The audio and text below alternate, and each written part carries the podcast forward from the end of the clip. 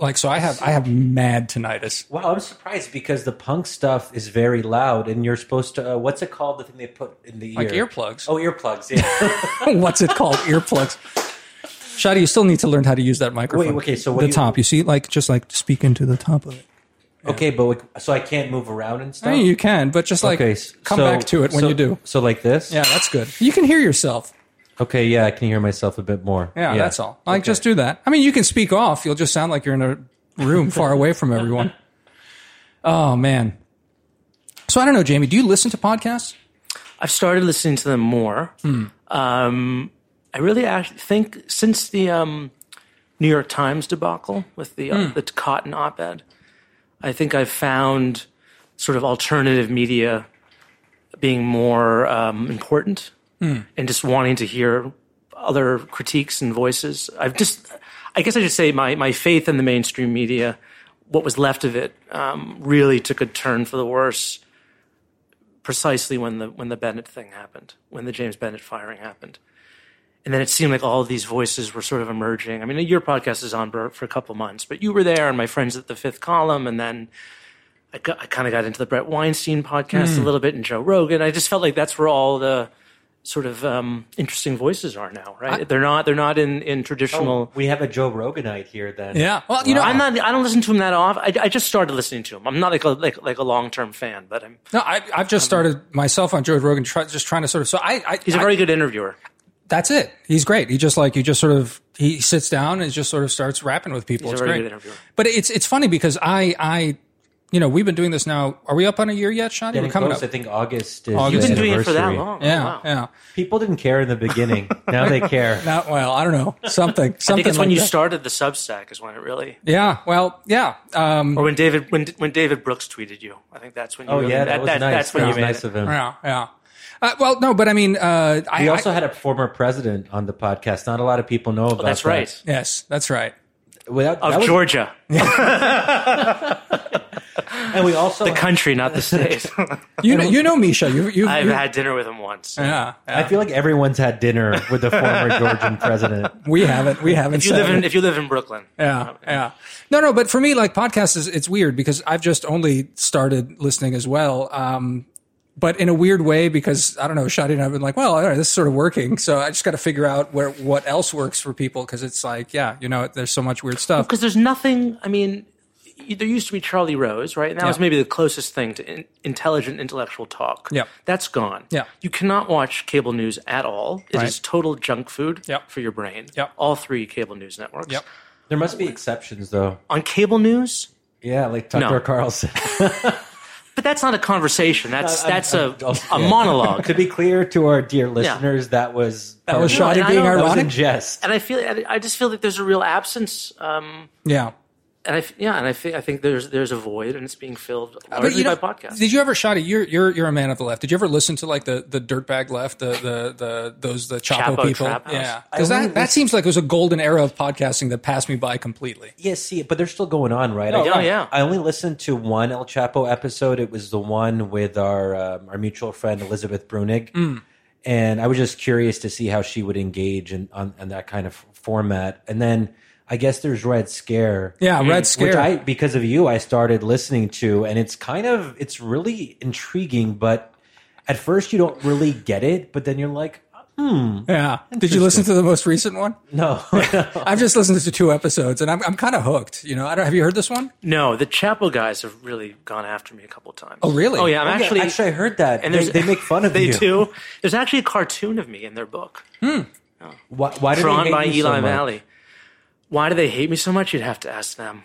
I don't know. I don't listen to them, but they don't like me. Yeah, so uh, just for They don't like they don't like my friends either. They don't. They seem not to like Jewish writers who are sort of right of center, who are pro-Israel. It's kind of a thing with them. Kind of a thing. Kind of a thing. A thing on the left. Yeah. Yeah, well, so- just I can't speak for the whole left, but just Right. these these guys. These guys. so we should tell our listeners uh, th- this might be interesting to them that um, before many years ago i knew jamie as this curmudgeonly presence at the new republic wor- working with marty peretz and i had read some of his stuff and i had this image of jamie as this scary pro-israel right-winger All And- true. and then and then I think in like 2014, I moved back to DC and I went to this picnic that was hosted by a Washington Post writer, Lisa Bonos. And then Jamie, I think, Who writes was a great there. Who, was who writes a great column, by the way. Yeah, on yeah. dating. Yes, Yeah. on dating. Yeah. And then Jamie was there. I'm like, oh my God, is that Jamie Kirchick? Jamie Kirchick. In the flesh. Yeah. And I had, and I thought he was a monster. But You checked my head for for horns, didn't you? That's what you learned in madrasa. That's not. That, that's not. oh, wow. This is good. Yeah. Um, but but then I realized he was a normal person. We didn't become friends. It took some time to become friends. I think that happened a little bit later in like 2017. And now people are going to be maybe offended to hear this, but Jamie and I are friends. Yeah. Yeah. Wh- Which people are going to be offended to hear this? Your people, your 150,000 followers. Ugh, yeah. Yeah. No, but to be fair, Jamie's also now my colleague too true. at Yeah, Brookings, that's right. and maybe this is a good way to introduce. Well, Yeah. you know, Yeah. introduce Jamie, Jamie, Kirchick of, of Brookings, uh, author of The End of Europe, uh, working on a forthcoming book about uh, gay DC. Yes. Yeah. Do you want to say a few words about the book, or, Um. or it's a secret? Actually, it's probably a secret. Yeah, that's what that's might be the title. I don't know. Uh, I'd rather uh, it's it's uh Yeah. It, will be out next year. Yeah. Yeah, okay. great. Sounds Cool. good. Sounds Great. good. Um, And yeah. he also has a new article out, which maybe is a good way to to start in Tablet magazine, which I should also say has become an incredible outlet. I think Yeah. this is this is this is the peak of Tablet. Yeah. And well, maybe just not the peak, but maybe they're going higher. Yeah. It'll go higher. Yeah, Yeah, yeah. No, I mean seriously, I, it's it's just, but it's it's. I think it's the best magazine going at Yeah, this point. yeah. And- Easily. I agree. And Yeah. Jamie has a, a new piece. I think it came out yesterday, today, called John John Lewis and the Jews. Somewhat provocative. Well, provocative. that was what I that was what I oh that was the oh, email I oh, sent. so- out. Oh, sorry. I, I think it's called "The Man Who Opposed Hate" was the oh, title. oh, okay. Yeah, That's yeah. it's probably more politically correct. Yeah, uh, to- yeah, yeah. But that's what it's about. It's about John Yeah. Lewis and the Jews. Yeah. That's a great title. It's too bad they didn't go with that. Yeah. Well, um, But Yeah. maybe maybe just set the scene for us because I think the article is about John Lewis, but it's actually about something broader. It, it uses the example of John Lewis to get to some some bigger issues in the national conversation Yeah. around anti-Semitism, wokeness, Yeah. and the the inability of many on the left to condemn not just problematic voices but racist voices, Yeah, including right. Louis Farrakhan. Yeah. Well, I, you know, I have to admit I was not knowledgeable of this when I read it in John Lewis's obituary, but it mentioned that he refused to go to the Million Man March in 1995, which was led by Louis Farrakhan. And I remember actually, I think I was 12 years old. I was probably preparing for my bar mitzvah. And it was a huge news. I mean, this was, you know, O.J. Simpson had just been acquitted of murder two weeks before. So racial politics in America were certainly at their worst in decades. Uh, and then I remember reading that Rosa Parks was going to be speaking at this event. And, you know, like every American kid learns who Rosa Parks is. And that was very disturbing. Why is Rosa Parks speaking at this hateful man who hates Jews event? Hmm. Why, is, why is he doing that? And, and you knew back then that Louis Farrakhan. He was really in the news a lot. I, I just, at least, I remember him being on like 2020, I think that show. and, and your Walters. perception of him was that he, here's an anti-Semite. Yes, And- hateful yeah. because he was. I, I remember him being asked on television. You know, you say Jews are what bloodsuckers or something. I mean, and he was just sort of nodding along, and yeah, I mean, he was a pretty Yeah. flagrant example, and has never apologized for it. Um, does he does he temper that stuff these days? No, he's still No, he's still no. doing the same Yeah, thing. yeah, Yeah, yeah, yeah. I saw something recent where I think Tamika Mallory was in the Yes. front row. Maybe That was from two last- years ago. Two but years this was ago. the, the whole the whole women's march. That's right. Imploded, Yeah. imploded Yeah, because over of. Louis Farrakhan. Yeah. and I and I watched. So I watched some of this, and I have to say, first of all, he he's quite a distinctive speaker. I mean, I mean, there was a whole like Saturday Night Live sketches about that, if, if I remember correctly, back in the yeah, day. but I'm not I'm not used to hearing people talk like that. So that makes it a bit scarier because you can see how he plays on the passions of the audience, and he's able to get the audience worked up in Right. part because he is a very good orator. Um, or orator, uh, Orator. Orator, yeah, orator. Um, but I remember even two years ago, he was still saying like, pretty, pretty explicitly anti-Semitic Yeah. stuff. He hasn't stopped. And um, and of course, over the past couple of weeks, there's been all these celebrities and uh, professional athletes who've been tweeting some of these hateful comments, and that kind of leads back to John Lewis, which I didn't know that he had opposed the march and didn't go. And I did some research, and he wrote this piece in Newsweek, and he was very clear about it. And he said, "I can't uh, you know, stand up for uh, civil rights, and I can't, you know, honor the, the legacy of Martin Luther King if I participate in an event like this. And it also, I think, is interesting in terms of the the woke argument today. Is at the end of the article he wrote, he said Martin Luther King would have never supported an all black march. Hmm. He supported integration uh, as being uh, really the the end goal of America, the the ambition, and I think that is really um, sort of at cross purposes with a lot of kind of the, the woke ideology today, which seems to be wanting to essentialize us by race and divide us by race again. Yeah. Um, and maybe I'm, you know, putting too much into this, but that's when well, I so, read when I, when I read what he wrote 20 years, 25 years ago. That's that's the, the, lesson that I take from it. So when I was reading your piece, it, it struck me because I actually wasn't aware of all these recent anti-Semitic incidents. I was aware of someone named I think DeSean. Yeah, he was the first. Yeah, that's the only one. And then it was like 10 days straight of all. The, and I'm not, you know, I'm, I'm not. I don't follow professional sports, so I don't know any of these people. But Ice Cube, mm. who's very who's very well known, he was and he's unapologetic about it. Uh, but, but, that's an amazing thing that it didn't get that much attention. Right. You'd think like flagrant anti-Semitism would be a bigger controversy, and now and to kind of see how many people have said yeah. these kinds of things in the last month, right?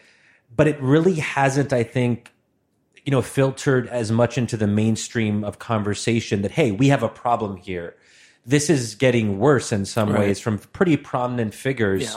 Who are who are well respected, and um, and also not just that, but the attack in New, you make a point in the piece that half of the hate crimes in New York over half uh, over half I think last year, last year. were against against Jews yeah. in New York, yeah. which I wasn't aware of and also the the the Black Israelite group when yeah. they killed they killed uh, what four in, four people in New Jersey. Yeah, yeah, and I remember when that happened, how little coverage it got, and I'm like, wait a second, there was just basically, I don't think even basically, an actual massacre of Jews. Right. In, in New York, and there's very little outrage, very little attention. I remember talking to some friends. We probably talked about yeah. it at some point, and I couldn't quite figure out what was good. Something seemed really weird about the overall climate where this was happening, but it wasn't really being talked about. Yeah. You want? I mean, I think it's really. I, I, I don't want to be too reductionist. I think it's pretty simple. I think it it's the victims and the perpetrators. Uh, if the perpetrator had been a white nationalist, like the one in Pittsburgh was, then it would have been bigger news. The fact that they were black makes it very difficult for progressives slash liberals slash the mainstream media increasingly difficult to distinguish at this point to talk about. Um, and also, Jews are seen as white.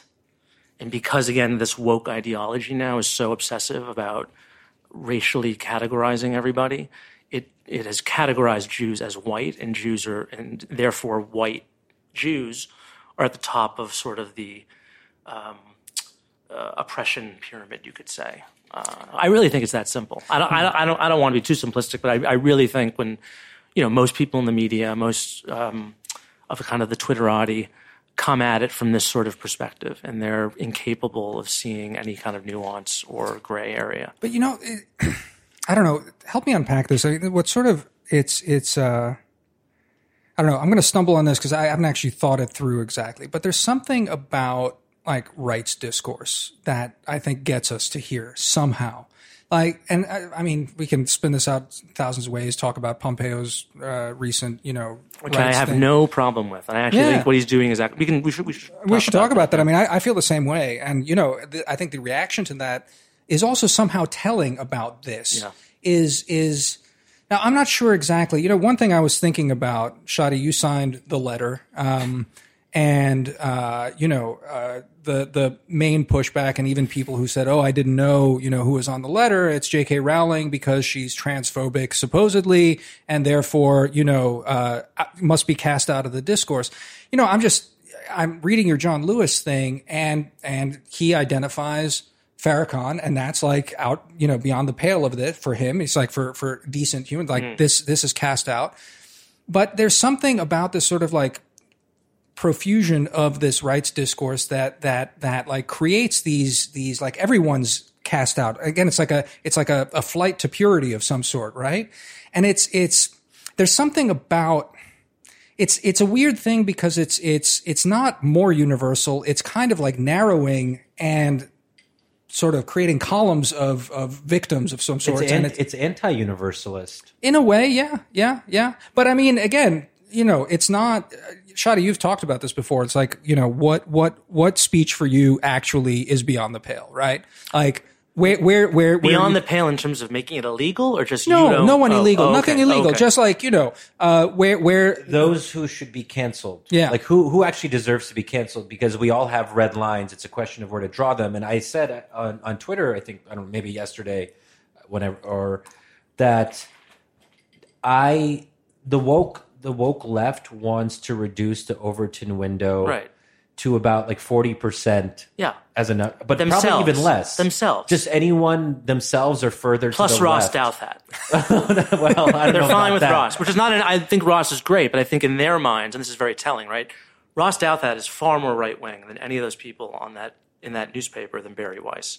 But Ross Douthat is like this weird Catholic who has all these weird Catholic beliefs, and so like he's not even in their moral universe. Whereas Bari Weiss is like She's within it. she's marrying a woman, she's a liberal, Yeah, yeah. she's Jewish, she's cosmopolitan, and that is so threatening to them. They have to get rid of her. So that's why we've joked it- that Damir can get away with saying things on Twitter Yeah. that I could never dream of, and I've seen some of the things he's tweeted, and I don't want to point or re- I don't want to cause a controversy. Is that because of your your your religious ethnic identity, I, or I think, your? I think it's because people are like, "Oh, Damir is lost." oh okay. I'm He's also, a- right, right, but right. but here's the interesting thing. I was just about to bring that up. I mean, I think also Shadi, no one knows who I am, so it's that's that's the main problem. But like, but But but, you're- Chapo Chapo devotes time to to pillorying Jamie. So why is that? Well, because I think I'm bec- well, maybe because I, I work and I write for institutions that are not explicitly conservative, and, Hmm. And- and I'm- you're gay. I'm- well, maybe that's part of it. no, no, don't but you're you're you're that could some- be. That, yeah, that's probably part Yeah, of it. Yeah, conservative gay That's part of it. apostate. I'm not So even yeah, that conser- I mean, I'm, I'm, I really think I'm center right, but Center yeah, right, sure, fine, whatever. but Yeah, not like, progressive. not and progressive, yeah. sure. No, of Yeah. De- course. Damir is already. I was going to say sorry. Uh, I, I I was about to say something which I shouldn't say. I was Go going to on. say Is there Damir anything you shouldn't say? I, yeah, yeah. Well, I so I was going to say Damir is already off the reservation, and I do. I I, I should not say that no, because you I'm might not- get canceled. Oh, that's like the Seinfeld episode. Wait, is, uh, where where Jerry is dating a Native American woman. Oh, I didn't he- know that was he an keeps, episode. Yeah, he keeps on coming across these. And, I, and honestly, I was I only no. This is not joking. I only became aware of that somewhat recently, and I think it's better to avoid anything that might uh, yeah. Yes, that might indeed. be unnecessarily offensive. Yeah. So, um, which you know is a sign of where there can be progress. That there are certain things that we've all become more aware of. But I think what what is problematic here is um, okay. Yeah. So basically, they want to narrow this to forty percent or less of the population is acceptable in the Overton window.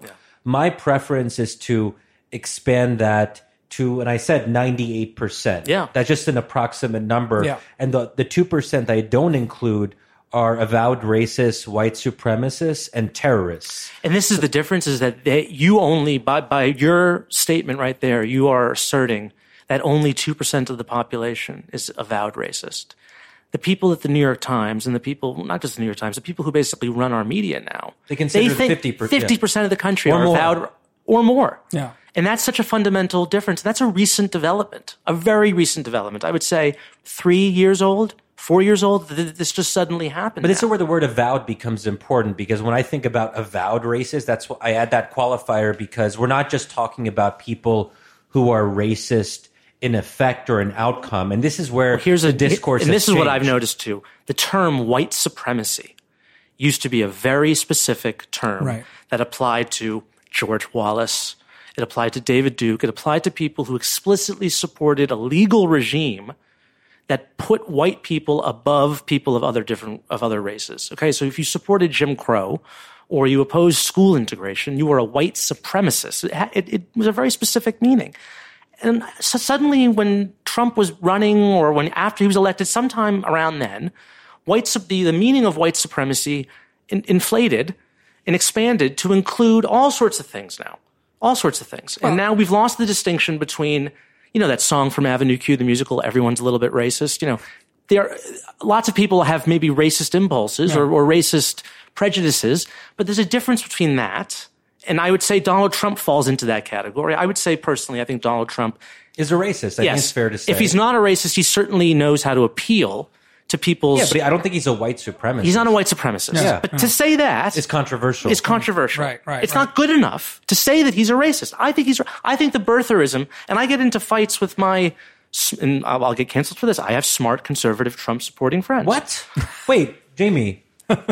And I actually have this very good. Uh, uh, he's an older gentleman, and he's a. I, I don't know if he's a Trump supporter. He's Trump sympathetic, and he's always ran, He's always saying, "Why do you think that birtherism is racist?" Oh, And, I, oh. and I have to explain to him, I'm like, because he's doubting the legitimacy of the first black president. He's saying he's not really an American citizen. He's he's a, associating him with with foreign, with Africa. And my and this guy says back, it's just a conspiracy theory. He's kind of a nut. He would say it against anyone. I don't think the race has anything to do with it. I'm just saying, you know, Yeah. that, that me making that argument is not good enough for the woke, right? It has to be that he is no different than George Wallace. Um, and there's a whole suite of opinions that you have to have now, right? So you have to believe that all these institutions and all these policies are inherently systematically racist, right? So now the SAT is, Oh, an, is systematically racist. Yeah. Um, and there are more controversial things like the criminal justice system. Are there, I'm not an expert on this, are there aspects of the criminal justice system that are systematically racist, inherently racist? I'm, I'd be willing to entertain that, yes. But I'm not willing, I'm not willing to go as far as sort of the new, you know, what Wesley Yang calls the successor ideology that everything has to be uh, decolonized and, and, and overthrown. And also, there's an issue of causality here. I'm, I'm very much someone who believes that the criminal justice system is stacked against black people, Poor and- people. Yeah, yeah. So what I was going to say disproportionately black. It's hard to disentangle the, the, the causal arrows. But isn't here. that important? Because um, I think a lot of these policy fixes that we're coming up with, and as a Bernie supporter, I think you would know this, a lot of these policy fixes have to do with do we look at the issue of class or do we look at the issue of race? And I think obviously any any policy that you adopt to help people of lower economic classes is going to will disproportionately disproportionately help people, that's why of color. Yeah, And that's and I think that's a perfectly valid argument. But for some reason, you have this woke identity side, which is so um, insistent upon the racial aspect of it, which I think is really because I'm sorry, you know, if you're a black reporter at the New York Times, you've got it pretty good in terms Yeah. of this in terms of life. I'm not I'm not saying that people don't have hardships, but if you have a job at the New York Times, I don't care what your skin color is, you're doing better than the vast majority of Americans. So the notion that, you know, someone in that position is somehow, you know, worse off than a white guy in Appalachia who has no job and, remember has no future. And there was this article in the New York Times about uh, it was a black author who said that he wasn't sure if he'd see his book come out. Right. And then Thomas Chatterton Williams. Speaking of Thomas, I you know I was I'm not really on Twitter anymore, but I, I think I noticed yesterday on Twitter they're going after him now. oh God, they're going after Yeah, his big time. memoir that he wrote. Um, They're going deep into it. yeah, his which is again like you mentioned earlier, like you know as being gay and not you know not part of the kind of bien pensant world. I think Thomas clearly is now being subjected to this. He's also because a fighter, and he's I a black man yeah, who thinks and- for himself, And I'm glad to doesn't- see him, you know, fighting back on this. But it shows you how hard it is when you have colleagues at the publications he writes for openly attacking him on Twitter because he's not sufficiently black, whatever that means. yeah, which which is kind of racist. I would say so. Yes. I would say It's so. like when people call me a native, uh, right. native, native, informant. Yeah. Do they call you that? Okay. Or um, uh, I was going to say a rootless bootlicker, but that's a that's a Oh. mix of two different things. No, I think it's actually an imperialist bootlicker. I, I Well, I've that's something- true. Yeah, Oh But yeah, here's an interesting question: Are there policies, if you're gay, Muslim, black, are there policies that, if you did support, would put your bona fides into question? yeah. I mean, Right. that's already my situation. People attack me a lot. No, but I'm saying, are there a, is there a policy that, if, like, for instance, if a Muslim supported the Muslim ban, would that be fair to call him a hypocrite, right? Or like if a gay person didn't support gay marriage, I actually think there are, I, I know gay people who have not supported. It, maybe they've changed their minds. Or you know, a, a black person who opposes. I don't know. I'm trying to think of something really basic and simple, like Yeah, yeah, but I, w- I wouldn't call that person a native informant. I would just say they have really bad views. There are presumably you don't think it's fair to go after them as a as a as a Race traitor. as a as a yeah as sort of a traitor to their people. I would go after in any circumstance. A, Muslim supporter of of the Muslim ban. I would go after someone like that by saying, "Hey, this is hurting Muslims and you're supporting that, I wouldn't want to get into ad hominem No. Because I just don't like, I don't think that's the way we should approach disagreement. Are there legitimate reasons to support the Muslim ban that someone could conceivably justify? I'd, I'd be willing to kind of hear that, but I'm not gonna I'm not gonna mince words and pretend that hey, if you're a Muslim and you're proud of your Muslim identity and you care about the welfare of your fellow Muslim citizens, if someone um, can't have a relative, if they're an American citizen, but they have relatives who aren't American citizens from Yemen, let's say, who can't come to the U.S. and visit them, or um, I mean, that affects American citizens, and I'd want to hear an answer to how they justify that. But I wouldn't want to use language uh, the native informant that that's very i feel like that gets us into a very dark place and I, I assume there's there's similar analogs when it Well, I'm comes asking to this because I'm writing my chapter on the 80s, my gay Washington book. And there's obviously, this is the question that arises with sort of gay conservatives or gays working in the Reagan administration during the AIDS crisis. And the outing became a phenomenon at that point. So this is something that I'm kind of. but there are defensible reasons for a gay person to oppose gay marriage from a religious standpoint if someone is an orthodox catholic for example um, the position of the catholic church Yeah. is still not in support of gay marriage I would agree with you, but there are Yeah. lots of people who would not.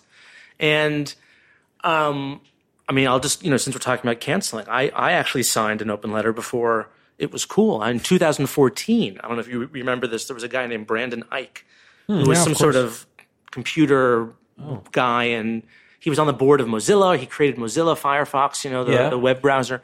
And he had given, I think, $1,000 to the campaign in Florida, uh, sorry, to the campaign in California against gay marriage. He wasn't gay. He was maybe religious or conservative. Okay. I don't know what it was. He gave thousand dollars, and he was kind of the first person to be canceled. There was a huge. Uproar. oh he was actually canceled He was. Oh, can- yeah. he, they kicked him off the board of this of this company, Mo, Mo, Mo- uh, Mozilla, Mozilla. for having a legitimate policy disagreement He didn't even he didn't like bring it to the work to work. He, just sent- came out they, because it's an FEC, right? You you you give thousand dollars and it's reported, Yeah, and he they came out. I was not aware. This and they went remar- after him. Yeah. and they got, and I actually signed it. There was an open letter. It was organized. You know, Andrew Sullivan signed. It was all gay writers and intellectuals, and Jonathan Rauch, and you know the usual suspects. And I signed it. And that was 2014, and we were making the case as gay people, as gay supporters of gay marriage, that people who we disagree with should not have this happen to them.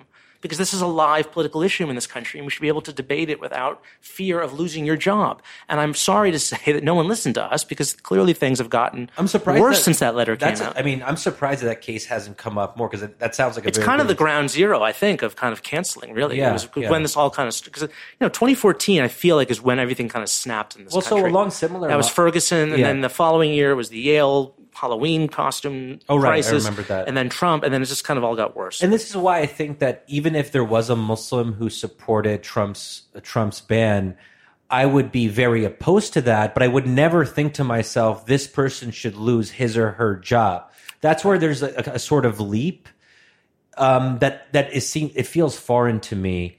Why I would need, why I would feel compelled to try to deprive someone of his or her livelihood. So I think I think the, the gay experience is interesting here when when it comes to outing and you know what are the ethics of outing someone. And I generally almost always oppose it. I think you can make an exception if there's a politician or a public figure who is using their bully pulpit to really hurt gay people.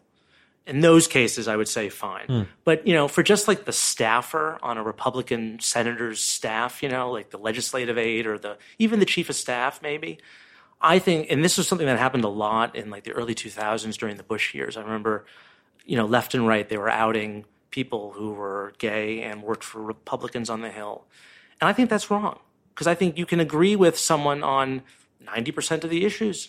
And on this 10%, you don't. And that could apply to any issue, not just gay issues. I mean, there are all sorts of issues. And if you're working for someone, it shouldn't be assumed that you would support them. And so I would, you know, I, I oppose outing in those cases. And I'm not sure where the mood is now. It's probably gotten worse, I would think, in terms of the, the, yeah. the general attitude uh, among activists. But I think there's a difference between the gay community, quote unquote. I think the average gay person would probably agree with me. The activists don't, and I think that applies to a lot of this stuff. I well think- everything's become I activist, think right? I think on Black Lives Matter and racial issues, you have this white woke problem, Right. and you have some very high profile black activist writer types who are not in league or, or with the black community, so to speak. I think with the trans issue, I think you have some very outspoken trans activists who want to cancel J.K. Rowling and who want to, you know, basically, uh, and who also believe in certain aspects of the trans ideology that, frankly, I think a lot of uh, um, rank and file trans people don't agree with. And I think this is across every community now, and I think it, social media just makes it that Well, much so, worse. so let me just like pull you guys a little back on this because you know, so you you, there, there's a lot to talk about. One thing that struck me, Shadi, you were saying um, uh, off the reservation, and then like, oh well, you caught yourself, and it's like, well, progress, right? You you actually called it progress, like that. That now you've caught that? yourself. You did. You said this is maybe a kind of progress that you caught yourself. But you know. I think that's wrong because what we're talking about, it's not moral. I think there's like there's such a like messed up thing about categories. I don't think this is moral progress. It's called manners, you know? Like basically we're we've maybe upgrading our manners. I remember we had one of our staffers at the magazine, um, it was around the time when like the internet was going nuts over trigger warnings, you know? And and um, he was a, a young conservative guy, young conservative Catholic and we were all like all of you know all the sort of more free speech libertarians in the office were all like going bananas over this ah you know snowflakes etc and he said you know what? I'm not that upset about the idea of trigger warnings as such. He said you know a lot of the stuff that happens and especially with social media it's the stripping away of something that we used to have just like politeness and manners like social niceties have, have gone away. I don't fully agree with all of that but i think it's like there's something about this about the category of morals seeping into everything. And this is like getting back to what i was trying to sort of get at. Now fair enough you know uh, obviously there are lines uh, and there are things that that that are beyond the what of acceptable discourse. And Shadi defines it at you know 98% and the wokies define it at like much narrower things. I guess what's bothering me about it is not so much that because in a way that's arbitrary. Um, and okay we can have fights about that. It's it's that i think there's like there's there's a and Shadi and I have talked about this before. There's there's a kind of moral fervor to it. There's a religious fervor to all of this, which is deeply unhealthy. Yeah. It's this. It's you know. I mean, one could even say that it's displaced religion in a increasingly secularized world, and it's it's like leading to this sort of thing. So I don't know. Maybe maybe it ends up being healthy. I mean, I think the hippies were also sort of you know uh, uh, displaced religious fervor in a way, and that sort of you know weird cult like behavior that in the 70s they ended up going off to these communes and you know mass suiciding. But the the the to me that is what's so irritating about this moment is the is the the haughty morality of it all. And it's because it's somehow all this discourse is like now boiled down to moralizing. So I don't think not saying off the reservation is is progress in any moral sense. It's like, okay, you're a little more aware and we don't want to offend, you know, people that might take offense on this. Should they take offense in this? Okay, if they take offense of it, that should be enough, and let's not offend people. I think that's a good that's a good limit. I don't see that It that's like depends what if. Yeah. It's in the eye of the, of the beholder, isn't? Because Sure. apparently, according to a lot of the staff of the New York Times, their lives were put in danger right, right. by an op-ed. Now that is racial blackmail. Right. What That's those why- what those reporters did was racial blackmail. Right. And so you have there has to be some I I don't know if it's an objective standard, but I think there's a difference between, you know, if that's offensive to a lot of Native Americans to say something like that, fine. But I'll be damned if publishing an op-ed like That's Tom why I would add a, a qualification within reason. who And- defines yeah, well, what's that- in that's reason? part of the and this is problem. and this is why I think this whole notion of free speech is misleading. Something it it used to be we had editors who were liberal. They were Democrats. You know, most editors of every major publication going back many years, you know, Esquire magazine to Life to the New York Times, why they were all liberal. Okay, Ben Bradlee was a liberal. Okay, they were all liberals, and they had a small L liberal. They they they were big L capital Yeah.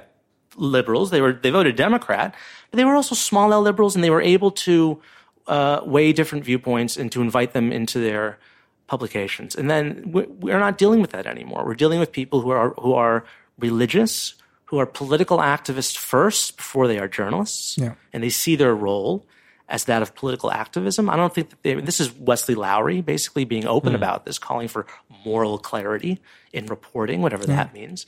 Um, But it's like journalists shouldn't be shouldn't believe in progress in some weird way. I feel like the the the real the like the good pose of a journalist is a sense of I think right, but not progress if that makes sense. Like a good journalist Yeah. should feel should like point out like where the big guy is fucking the little guy. And that should be like the driving righteousness of journalism. It's Mm-hmm. like, it's to point this kind of fucked up shit up and be like, not good, shine a light on it. Well, you you're know? right because progress progress is an ideological posture that is anything but neutral. Yeah. But Right. what I mean, what what journalists should do is is something like like you said. There is a distinction between um, truth to whatever it is, Right, yeah, truth sure. to power, and but actually having a teleological um, conception Of the good. of the good Awful. is a very distinct ideological pose which has major implications on everything and if that is how you go into your journalism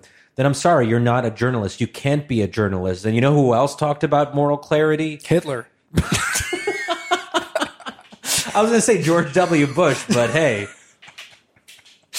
Uh, Okay, well, so Hitler's come up. We have to stop the podcast, right? It's like fucking Godwin's law of podcasts. No, um, but I, I think, I think that's that that like sort of gets it for me is is the moralizing about it, and and you know, again, the other thing you were saying, uh, Jamie, at some point, um, about the other thing that's been inverted in all of this, and like again, I think that that somehow liberalism's been turned on its head and it's complicated because of the class thing. It's the question of uh, uh, equality of opportunity versus equality of outcomes, Right. and it, that's bedeviled by race in this country because again, this is where sort of systemic racism and the rest of this, you know, complicates this narrative in a big way because the legacy of slavery has clearly disadvantaged uh, a class of people, and they are, you know, because poverty then also ends up perpetuating itself. It, it's but then it's a question of,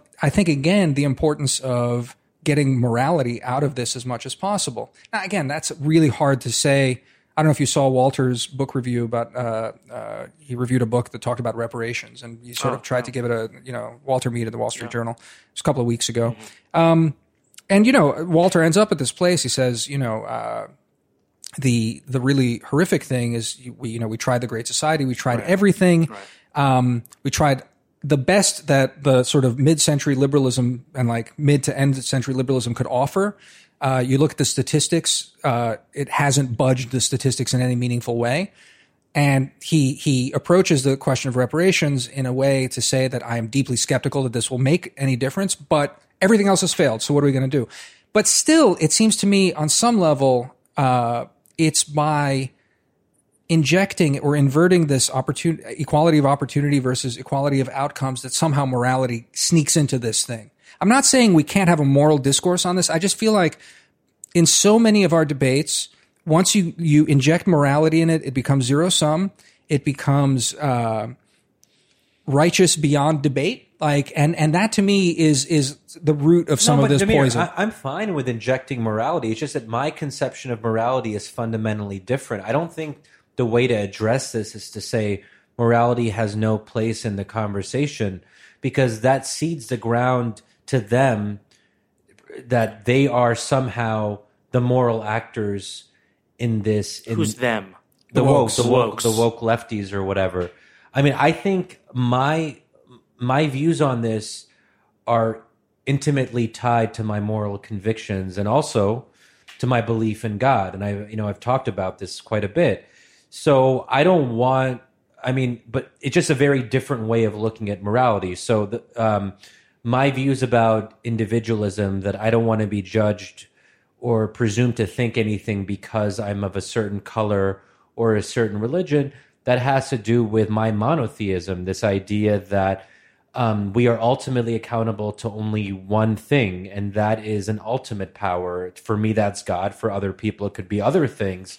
And God ultimately judges us not based on our group attributes or group affinity, but based on our individual deeds. That is the ultimate case for individualism and individual responsibility, individual accountability. That's that's sort of a problem I have with this sort of collective uh, guilt or blame that I think is now being foisted upon us. This notion that you know all white people have to you know wash the feet of random black people or apologize or whatever. You know, if I've been racist to an individual person or to a race of people, then I will make amends for that. But the notion that you know anyone of that particular skin color has to do this or has to think that way or has to receive this because of their skin It's color mind- it's mind- or has to have that taken away from them and given to someone else because of their skin color i find that really problematic It's not just that it's problematic; it's that it's Evil? so it's so self evidently wrong that I think in a previous time we wouldn't even give it the time of day, com- like as a conversation.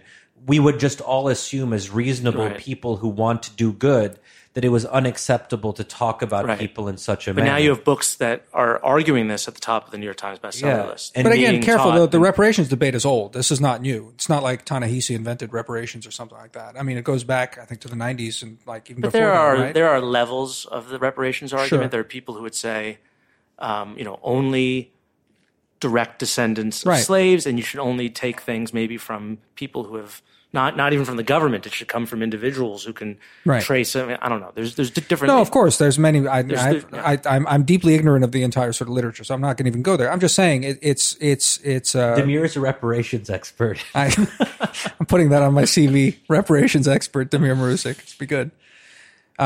Okay, but one thing I do before I forget, I do want to bring up before we we go in a very different direction.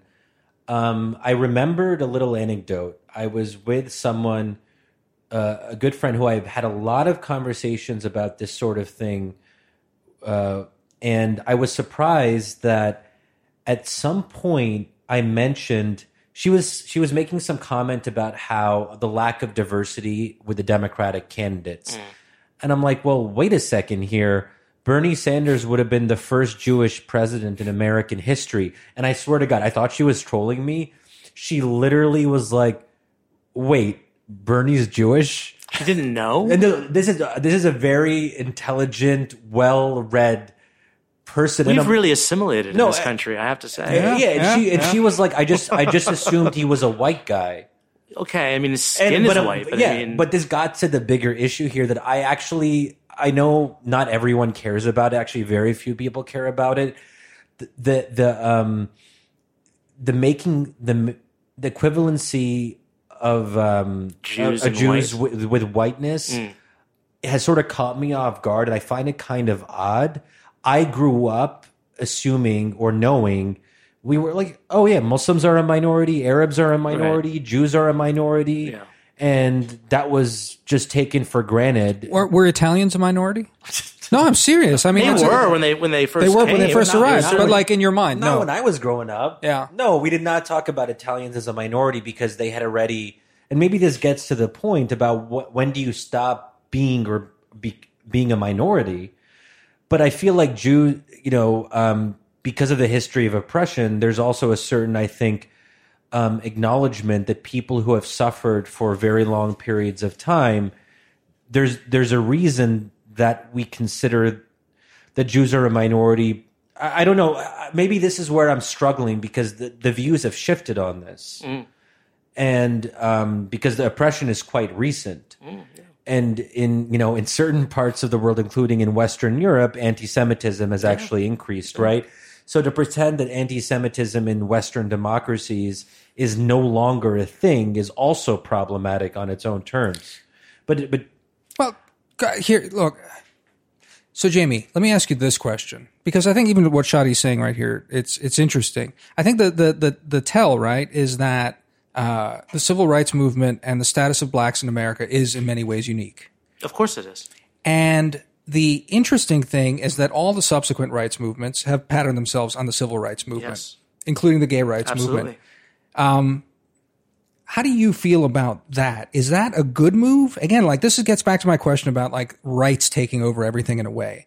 Like, and, and in a way, you, you look at it and what we have here is a kind of natural outcome of everything being a civil mm. rights movement, where in fact blacks, I think, do have a unique claim to a unique kind of oppression. And it's like oppression discourse then takes over. Now, this is not to say in any way that like Jews, A, when they came here as immigrants, were not despised.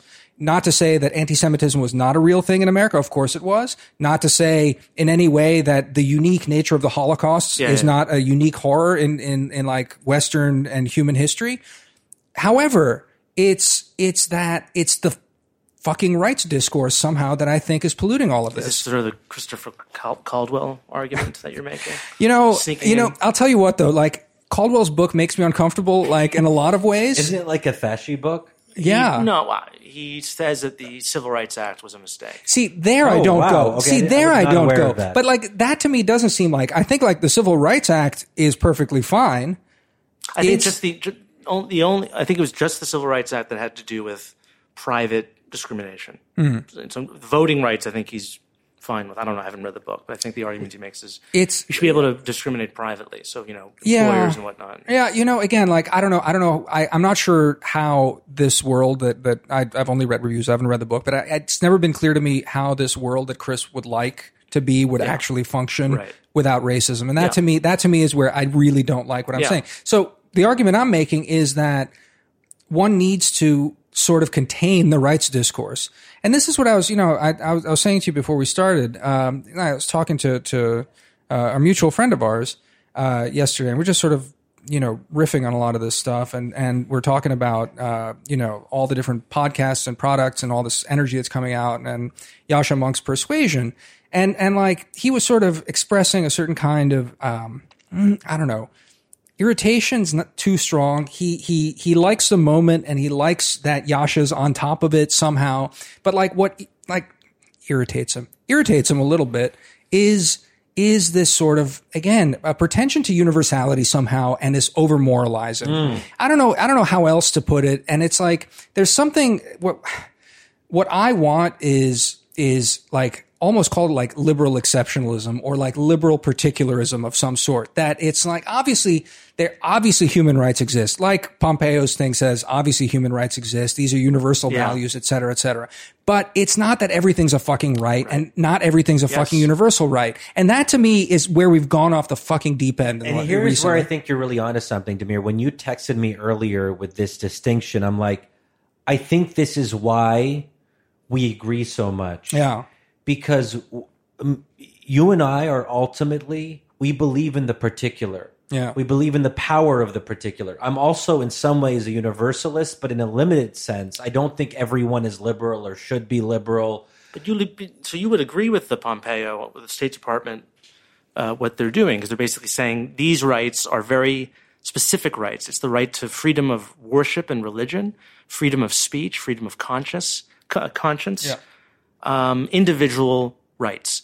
These economic and social rights. No, but I don't even believe individual rights are as universal in that Oh, sense. Because I think there are there are major objections to the idea that there is um, somewhat unlimited free speech. I mean, we can have a whole debate about you know blasphemy, for example. Cartoon prophet Right. uh, um, attacking the character of the Yeah. prophet is a debate, obviously, in, in various Muslim majority countries, and in that sense, they I don't think it's right to call these universal values insofar as they're not universally universally held. I mean there there is still room for debate about where you draw the line legally. We have I mean Europe certainly has legal restrictions on speech when it comes to Holocaust denialism Yeah. and so on. So to I mean uh, this is these are all things that sh- that should be openly debated. They're not settled.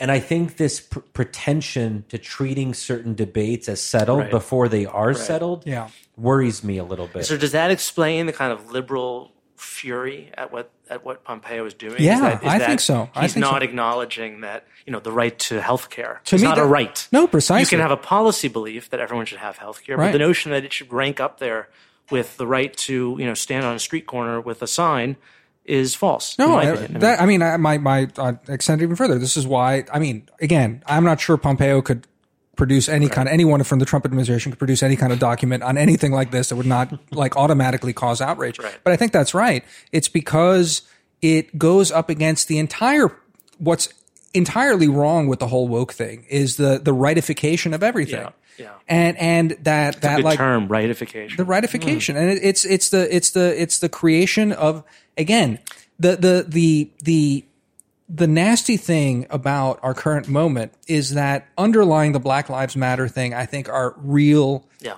serious grievances mm-hmm. that are based in race and a very special category and glommed onto it is this like Marxist superstructure of insanity, of moralizing rights discourse, and just it, I think it's bad. It's really bad because it's gotten all muddled on like all levels of this sort of thing. what it does is it um, anathematizes any view that's contrary. So, Right. right. So now That's you right. now if you oppose universal health care, you're not just it's not just a legitimate policy disagreement. You're an evil person. Yeah, that's because it's a right. Yeah. It's a right to have health care, That's or it's a right to have a home. Yeah. It's a right to only work five days a week. Whatever the whole I, list I mean, that they have. You, you remember? I mean, I, I believe there's there's a right to work clause in some European like constitution, if I'm not mistaken. Oh, like like that. You know, I mean, There's also there should also be a right to not work. sure. Yeah, well, it's, yeah, Sl- slavery, right? That's the right. I mean, sla- slavery. Wait, what? Well, slavery is forcing people to work, so you should have a right Oh not yeah, to yeah, work. you're, right. you're agreeing with me, Yeah, sort of course, Yeah. but I mean, um, but it, what it comes down to is the criminalization of what should otherwise be legitimate policy differences. Right. And this is why I think there's a fundamental asymmetry to all this. When I think about the woke folks, I want to coexist with them in mainstream institutions. That is a legitimate view that should be there. They don't return the favor though. They see me as someone to be pushed out, that I am I am a so threat. you're so victimizing yourself. All oh yeah, that's also. I mean But so so let luckily, me uh, yeah. go on. No, but but th- there's something unequal there because if we want to coexist with them because we believe in a very makes- wide Overton it window, makes us chumps, is what it does. I think yeah, we're not willing. I it mean, makes us chumps. I don't think we realize, and I think this starts, frankly, with the well-intentioned liberals.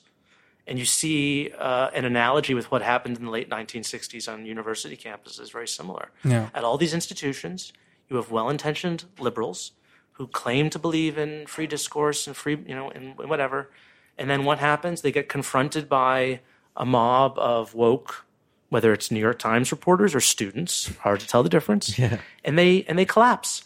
Yeah. And they just don't have the cojones to say, you're wrong. and the irony is that they were once the victims of cancel culture. If we want to talk about why freedom of speech has been so important, it's to been so the left. and the marginalized, And the marginalized, absolutely. And it was pro-Palestine voices who, who were targeted, and Yeah. you know, Yeah. and so now they're saying now that they're in power, Right.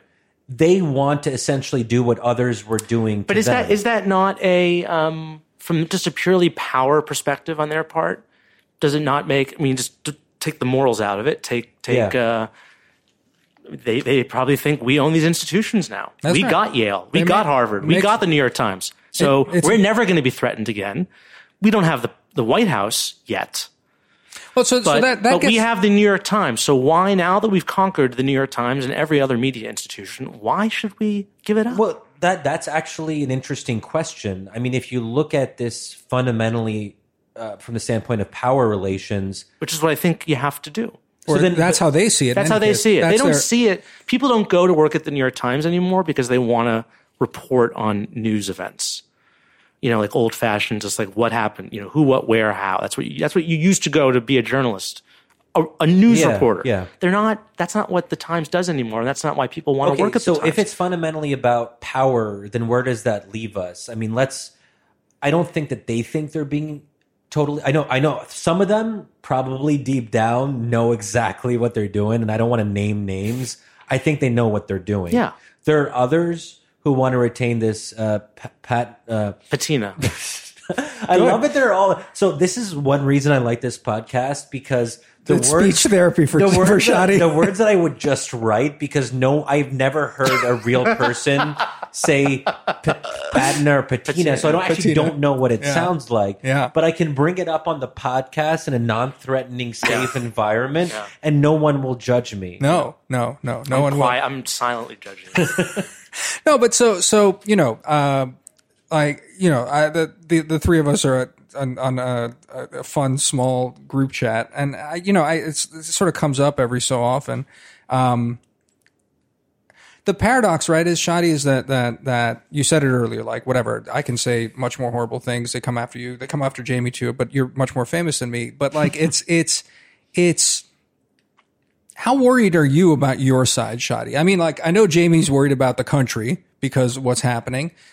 I'm a little bit more passive about this. I'm just like, you know, watch the carnival as it un- un- unfolds. I, I kind of mock your side. Like that's Yeah. my pose is like gentle mocking of the the idiocy of this, and I think it's going to ruin itself because I don't think the country is actually even close to being where your side is.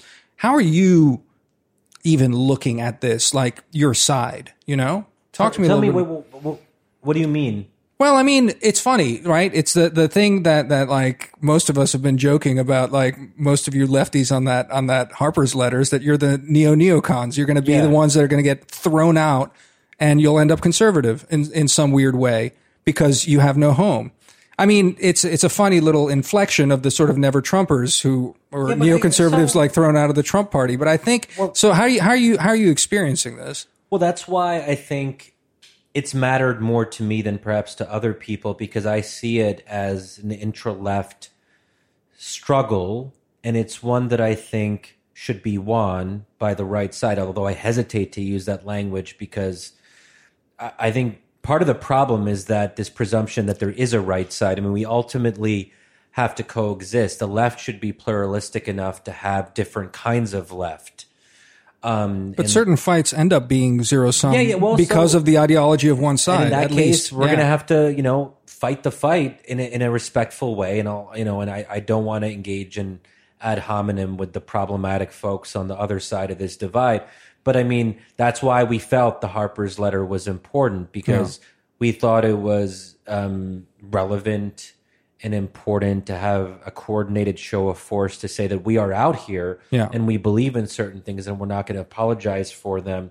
So that's part of part of I think the the obligation for for all of us who think this is important and I think that now that we've said what we had to say more people who would otherwise feel vulnerable um, aspiring graduate students journalists who felt that they couldn't actually speak truthfully about what they hold to be true. They know that there are those of us in in mainstream institutions who will defend them and that we we share their views. That's important on its own. I don't know if it's going to change everything. I don't know if it's going to be enough. It's like Radio Free Europe broadcasting over the Iron Curtain.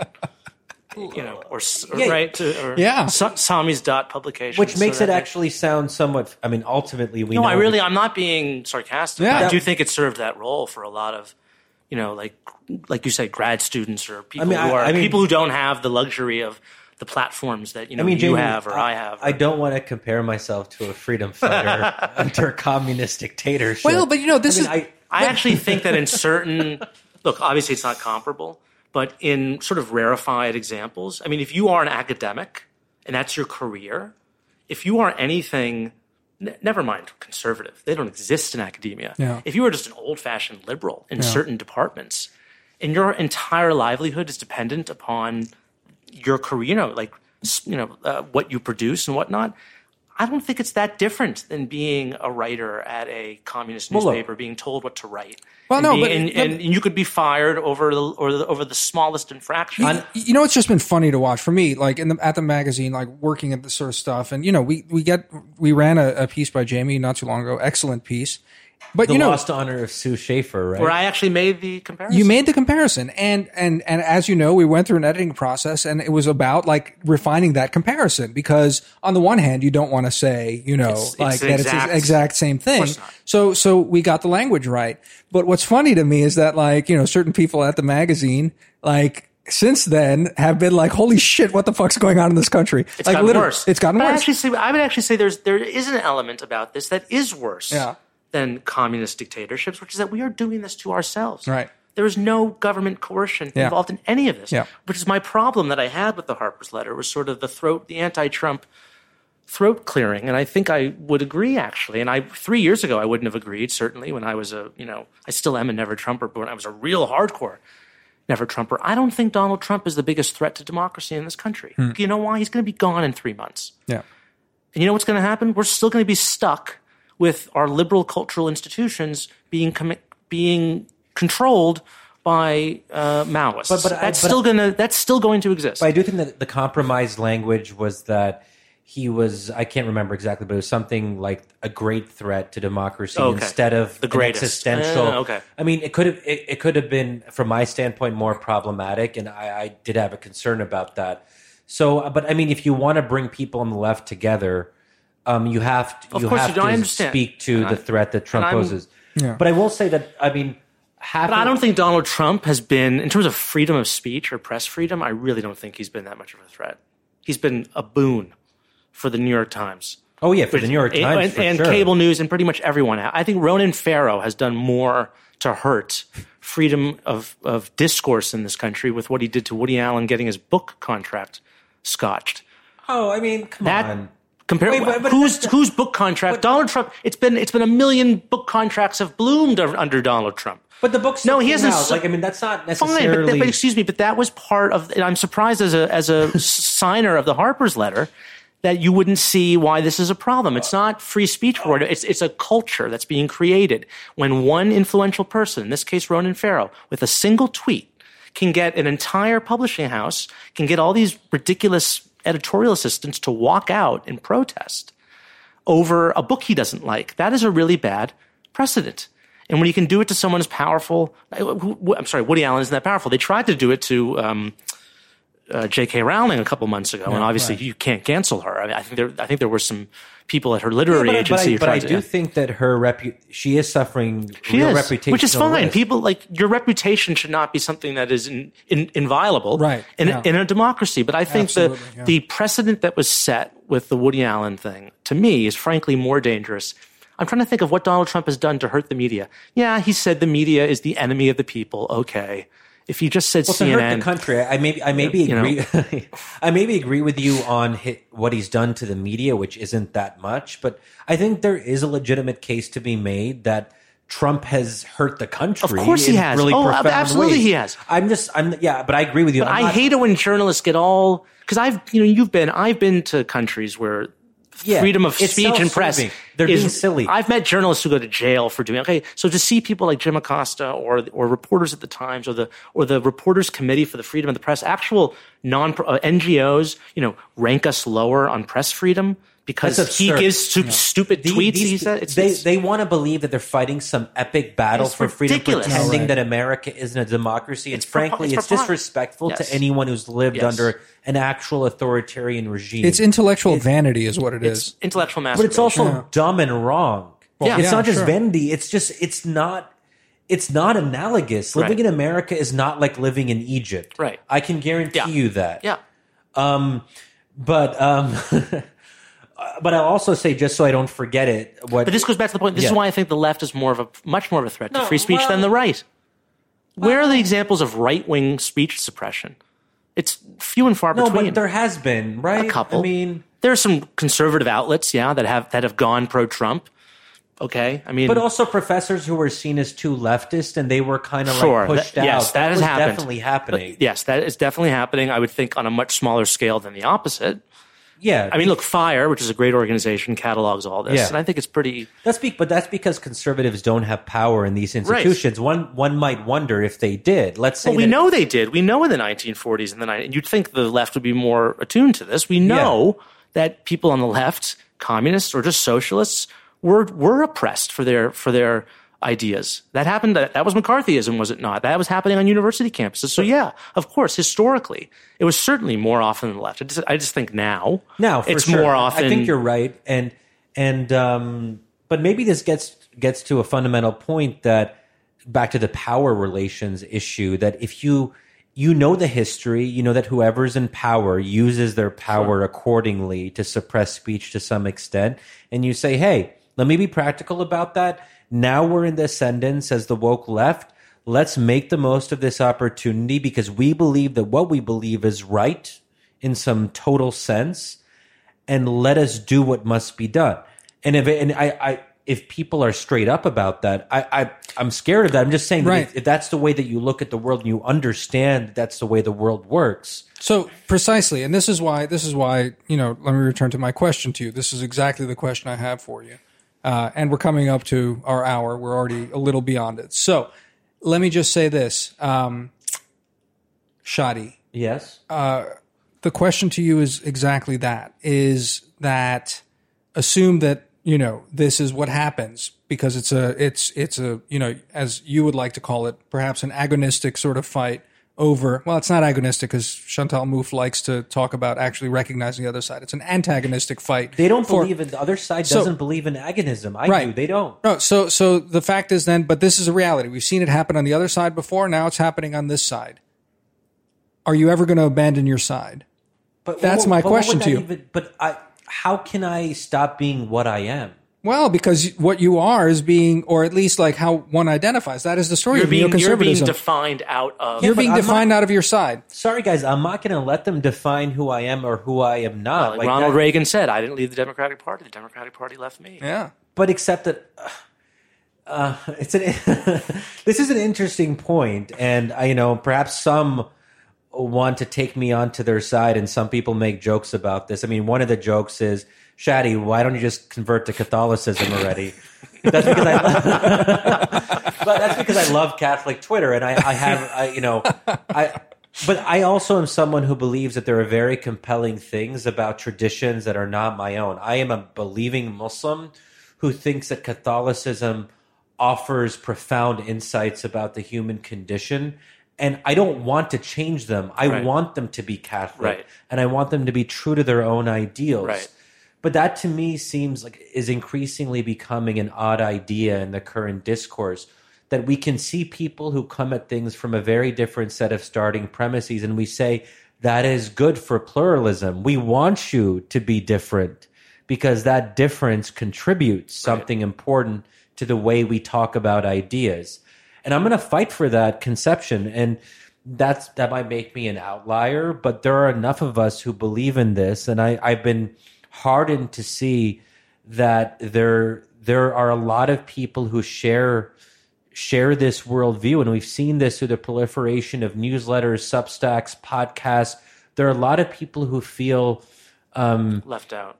you know disenfranchised Yeah. or disassociated from the current m- way of discourse. This, I think, is our moment. Yeah.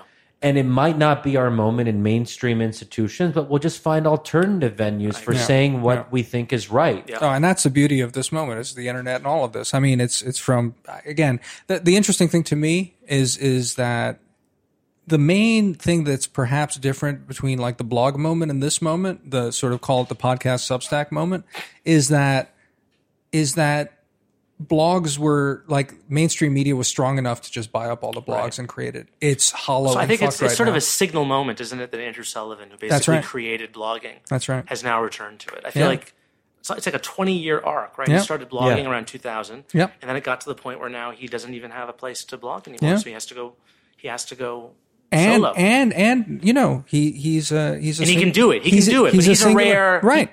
But that's that's the logic of these things. he- but that's the logic of all these things. It's the rare thing. Anyway, Jamie, this has been freaking awesome. Thanks for having me. Yeah. Oh no, no, I don't want. I don't want this to end. You can always have me back. Yeah. Oh my god, Jamie's a really good. I think he's a really good guest. I think this was pretty good. If you need like if you need like an Ed McMahon, you know, I'm I'm, I'm already on the You're on the couch. All right, man. Great Thank you. talking. Bye. Bye, Jamie.